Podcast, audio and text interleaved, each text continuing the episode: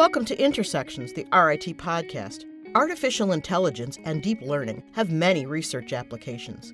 Today, Ray Ptucha, Assistant Professor of Computer Engineering in RIT's College of Engineering, talks with computing doctoral student Robert Jimerson from the College of Computing and Information Sciences about a National Science Foundation project that their team is pursuing. It uses deep learning systems to develop a speech recognition system to help preserve the Native American Seneca language.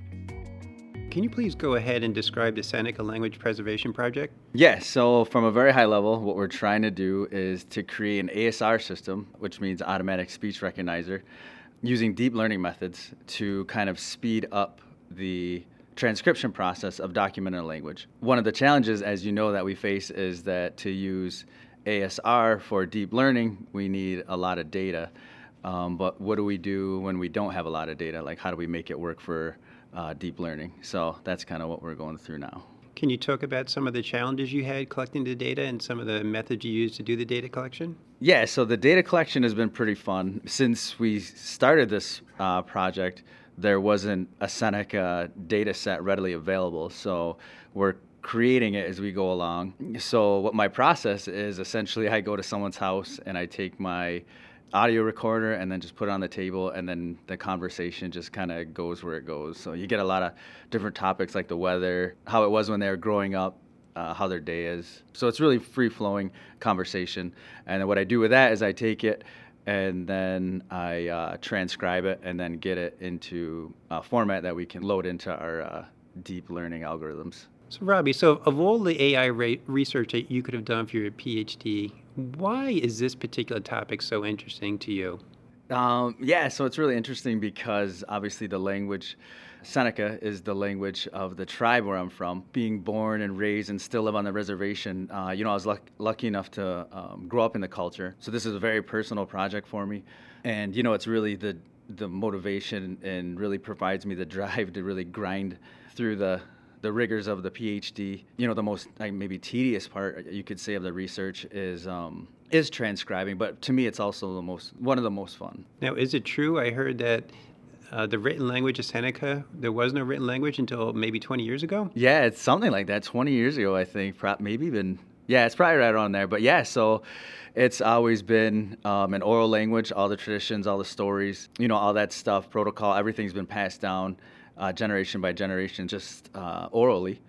And yeah, up until 20 years ago, they decided that they would create an alphabet, but it's essentially it's an English alphabet with a few different characters. But yeah, so it's only been around like 20 years, and even so, there's some elders that some people that write it that kind of have their own orthography, or they're like, yeah, I'm going to use um, I'm just going to use this symbol all the time for this sound. So, yeah, a lot of what goes on is a lot of the other data that I collect that's been transcribed or written Seneca that was produced by other people. Sometimes I have to kind of sanitize the data before we can get it into our uh, models. And the title of the project is Language Pr- Preservation, but it's just as much as culture preservation because you're preserving the culture, say, forever. Do you feel any big weight on your shoulders, a responsibility to do a good job doing that? Yeah, definitely. I mean, I definitely want to do it in the right way. But yeah, there, there's a lot of help. The language is really kind of an insight into the culture. A lot of the culture obviously comes from the language.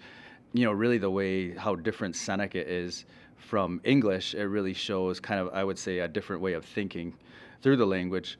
A lot of the people from the nation that I come from, they really uh, view the language as kind of a, you know, a sacred thing.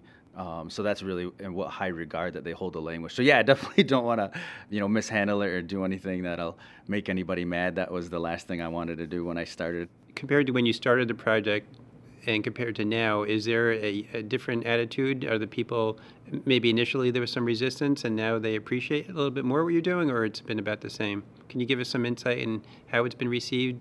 Yeah, when I started it, there was definitely some caution to it. A lot of people didn't understand what I was doing. And I think the more that they've seen, you know, what I've done and kind of how the work we've done is kind of given back to, you know, some of the revitalization efforts that are going on, I think people have developed a better understanding for it. But there's there's been a little bit of education. But yeah, I mean, more people, definitely the further along we get in it, the more people are welcome to it and even the more help that, you know, they've been willing to give me. There's some speakers that, you know, were kind of reluctant to help um, in the beginning, but yeah, and now they're just uh, there've been a lot of help since. Can you give us some insight into the language and the culture itself? Maybe why projects like this are important, and maybe how it's different from the English culture as we know it? From English to Seneca, they're just really two, you know, just wholly different languages. Obviously, English was developed, you know, on one continent, and Seneca was developed on this one, so they're really different. Um, and I really think that plays into a different way of thinking, and then just how different the cultures are. Um, but yeah, I think it's really important to preserve and ultimately revitalize the language because I think that's a really that gives insight into a person's culture, kind of how they think, why they think that, and I just think that's important because I think the more we understand each other's culture, um, the more compassionate, the sympathetic, and understanding we will be to each other. Can you give us an update on some of the results you've had to date and and what you hope to accomplish throughout your PhD? Yeah, so the, the first thing I want to mention is, uh, as you know, we recently hit the big milestone of getting 10 hours of uh, training data.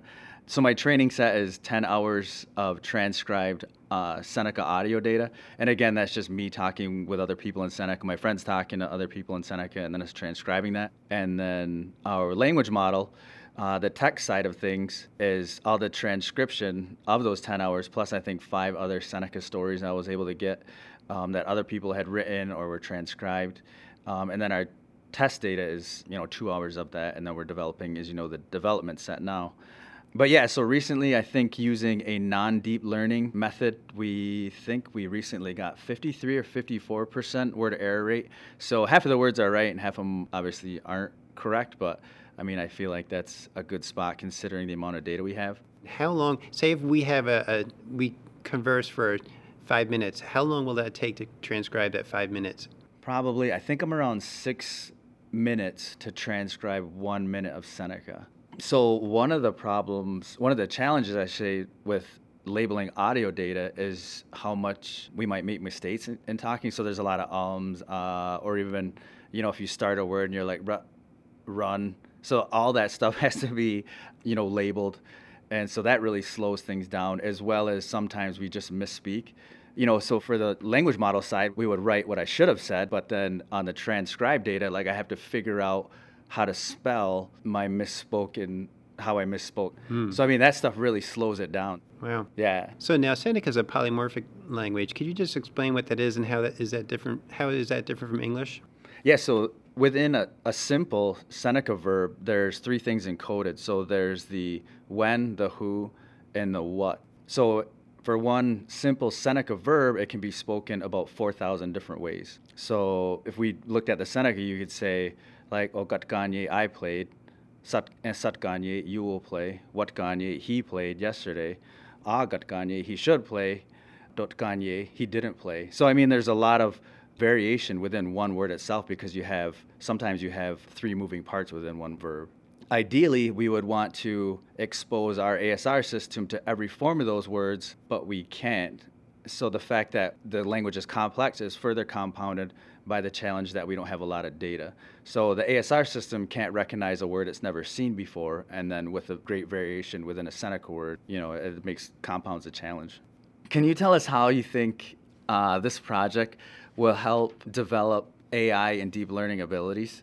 So first of all, I'd like to I'd like to recognize firstly Emily Prud'hommeaux. She's the PI in this project. She's from Boston College, and NSF is funding this effort, and we're so appreciative to them. They, they love these uh, resource constrained languages, preserving the culture and our history. By doing this particular project, we're applying deep learning concepts which really have transformed the world. So, for example, uh, both from computer vision, both from speech recognition, deep learning models are really good at taking many, many instances, hundreds of thousands, millions of, of samples, and building these black box models, essentially, which transform from input data into some meaning. So for a computer vision, it would be taking some unforeseen image and saying, oh, that's a cat or a dog or a car, or more specifically, that's a Toyota Camry. Uh, for speech, it means taking some utterance and turning it into the corresponding words, physical words that were spoken. Now, we've gotten really good at that in the past couple of years, but we're, what we're not really good at is overcoming the need. These deep learning models, they have so many weights they need to solve for that they need a real lot of data to accomplish that. If we were training a, a speech recognition for English, we would have tens of thousands, perhaps hundreds of thousands of hours of data recorded. And something like this language, we only have you mentioned 10 hours of data. So, how are we going to uh, achieve uh, similar capabilities in speech recognition using these deep models when we only have such small amounts of data. Where do you see the contribution of our work into deep learning for under resourced languages?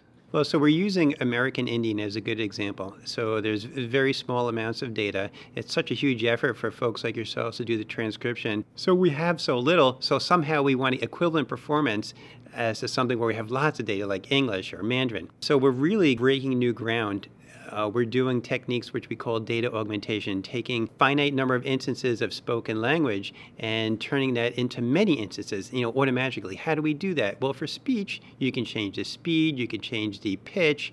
Uh, we're using other techniques we call generative adversarial networks, where we're actually taking an utterance spoken by speaker A and we're transcribing it as if it sounded like it came from speaker B. And so uh, by doing this, we could turn one utterance into an infinite number of utterances. And for each one of those, since you went to the trouble of transcribing it, we can reuse that transcription over and over and over again. How do you see kind of these things that we're trying? How do you see it working for other machine learning disciplines within deep learning?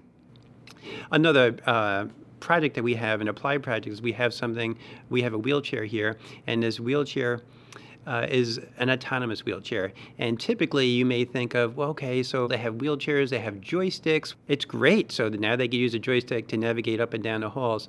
But what if they didn't have the ability to navigate up and down the halls? What if, for example, they had a loss of limb, or they had a stroke, or they had Parkinson's, and so they can't use their hands to use that joysticks? So instead, they can speak to the wheelchair.